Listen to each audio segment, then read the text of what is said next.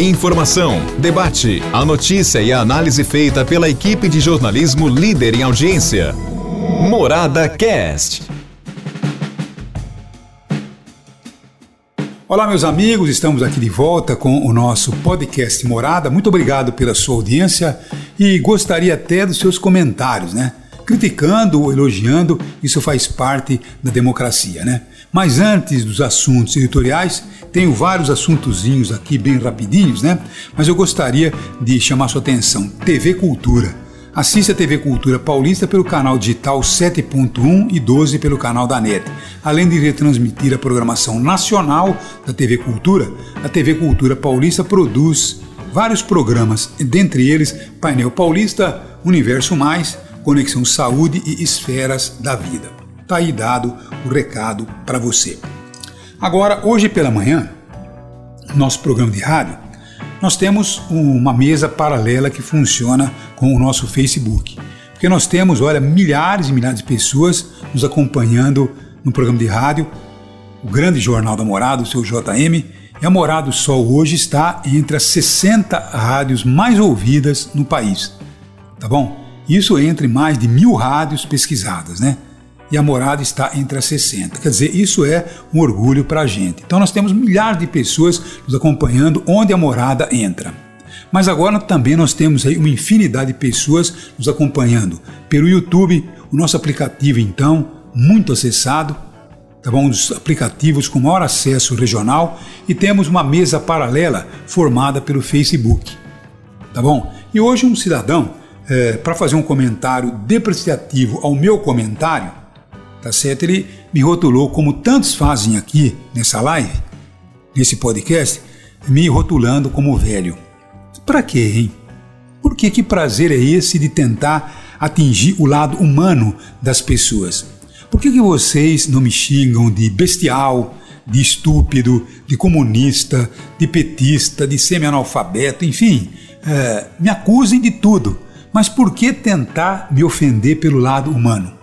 E se eu fosse homossexual? Como é que seria? Vocês iam dizer aquele viado tentando me desqualificar de todas as formas pela minha opção sexual? E se eu fosse negro? Iriam me discriminar porque a minha cor ela não é como a sua? E se eu fosse um deficiente físico? Você iria discriminar pela minha deficiência física? Então é isso que eu quero dizer. Não, você pode, viu, ter a sua posição, pode me criticar, dizer que eu sou um bestial, que eu sou um estúpido, que eu sou um petista, que eu sou um, um comunista. Isso tudo faz parte da discussão, debate, até agressivo e tal, mas nunca, logicamente, desqualificar a pessoa, o ser humano, porque eu jamais iria desqualificar você pela sua idade, pela sua cor, pelo seu crédito pelo seu credo, se desculpe, pela, pela sua religião. Então é exatamente isso que eu gostaria de dizer. Até pelo seu crédito. Jamais eu é, iria discriminá-lo, porque você é rico ou que você é pobre, nada disso. Então a gente deve, logicamente, discutir as questões sem envolver a questão humana. Deu para entender ou não? Então é isso aí, antes dos assuntos editoriais que eu tenho aqui para você. Agora, é, quando eu falo aqui também da questão da estupidez da bestialidade, é que nós não podemos viu, ficar calados diante de situações que certamente mostram preocupação com a nossa democracia e com a nossa liberdade. Você entende ou não? Porque nós temos que mostrar a nossa indignação com aquilo que não está correto, com aquilo que está errado, com aquilo que nós estamos vendo que pode, é, de repente, levar o país a uma situação de uma guerra civil ou até mesmo ao fim de uma liberdade democrática.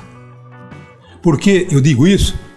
Que o mundo entrou em situações eh, graves, gravíssimas, em muitas guerras civis pelo mundo afora.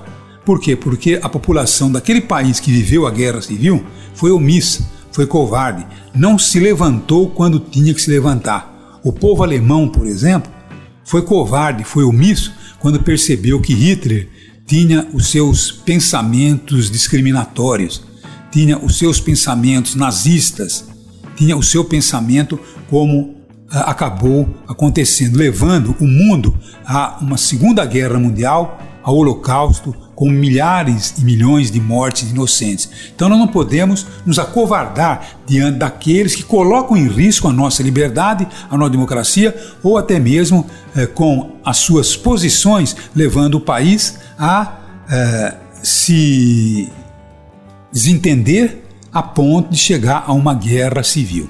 Deu para entender? Então é isso aí. Mostre a sua indignação quando a sua liberdade, quando o país estiver realmente correndo risco. Tá bom? Agora, quanto à questão da pandemia, é absurdo que nós estamos vendo em Araraquara. É um absurdo. Porque nós esperávamos que com o fechamento do comércio e com as restrições impostas pela fase vermelha, automaticamente nós atingiríamos aí um isolamento que chegasse pelo menos a 57, 58, 59, até 60%. Mas ontem foi feito um levantamento, entre segunda e terça e quarta-feira, tivemos aí um isolamento que não suplantou a casa dos 40%. Quer dizer, tem gente saindo sem a necessidade de sair. Eu peguei meu carro ontem, fechei todos os vidros e fui até a região mais habitada da cidade, que é a região norte região ali do Selmidei, do Adalberto Roxo, do Vila Verde. É uma outra Araraquara. É uma coisa impressionante a reunião de pessoas nas esquinas. Jovens, mulheres, eh, adultos, e todos eles ah, dando risada, conversando, um perto do outro e muitos sem máscara. Dá vontade de encostar o carro, tirar a cinta e bater na bunda. Não, não dá, porque é um absurdo que vem realmente acontecendo. Quer dizer, nós temos que chegar aí a um isolamento com mais de 60% pelo menos durante 10, 15 dias, para a gente poder reconquistar a fase amarela, porque senão nós vamos levar o comércio ao pânico, o comércio ao desemprego. É isso que nós temos que fazer para essa gente, além, é claro, de levar pessoas para as enfermarias, para os UTIs e a morte. Então é isso que nós estamos aqui discutindo e brigando todos os dias. Dá para você apoiar esse trabalho que estamos fazendo? Tá bom? Uma outra questão é sobre transporte lotado, hein?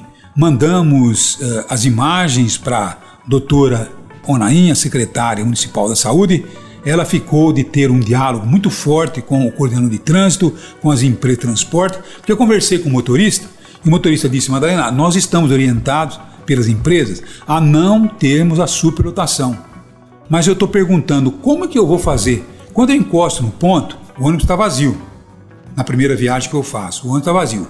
Quando eu abro a porta, já entram 10, 15 pessoas.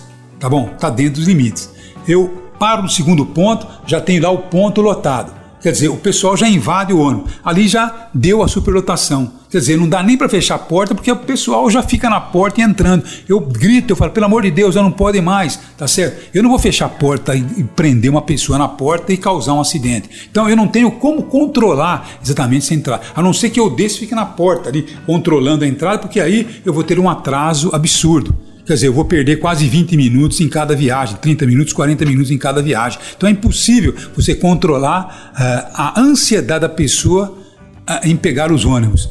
As empresas têm condições de colocar aí três, quatro ônibus na sequência? Não, não tem condições porque é do couro que sai a correr. Então nós ficamos aí entre a cruz e a espada. Nós não sabemos o que fazer. Então estamos vivendo realmente uma situação muito delicada com o transporte coletivo. E olha, o juntamento de pessoas no terminal central de integração. Agora, a Secretaria Municipal de Saúde diz que está colocando isso para o comitê e vamos ter que ter aí posições, tanto transporte coletivo, como também no juntamento de pessoas no terminal central de integração. Pode ser que ali esteja ocorrendo uma grande contaminação de pessoas. E para terminar, o uso da máscara. Hoje pela manhã no programa de rádio também, o Dr. Lineu, médico cardiologista, disse: Madalena, olha, por favor, faça um apelo no seu programa para que as pessoas usem a máscara, mas a máscara eficaz é uma com a qualidade da N95, tá bom? E não essas máscaras caseiras que muitas vezes elas não têm a eficácia que deveriam ter. Porque as pessoas usando as máscaras eficazes, elas têm uma verdadeira vacina no rosto elas estão praticamente vacinadas, tanto com a máscara, como distanciamento e a higienização das mãos e do material que você vai manipular. Se fizermos isso, nós estamos praticamente livres da contaminação. Só que as pessoas não estão fazendo isso. Então nós precisamos urgentemente ter aí um cuidado muito grande com as máscaras. Eu tenho visto pelas ruas tá certo? Máscaras ah, debaixo do nariz, máscaras toda amassada. Quer dizer, a gente percebe que estão fingindo que estão usando máscaras, mas a máscara não está fazendo o efeito que deveria fazer. Então as pessoas têm que se cuidar, porque se não se cuidar, amanhã ou depois vai precisar de uma internação e não vai ter enfermaria e muito menos UTIs. Então aí o desastre acontece, tá bom? Então vamos fazer as coisas como devem ser feitas. Obrigado pela sua audiência e até amanhã. Um abraço.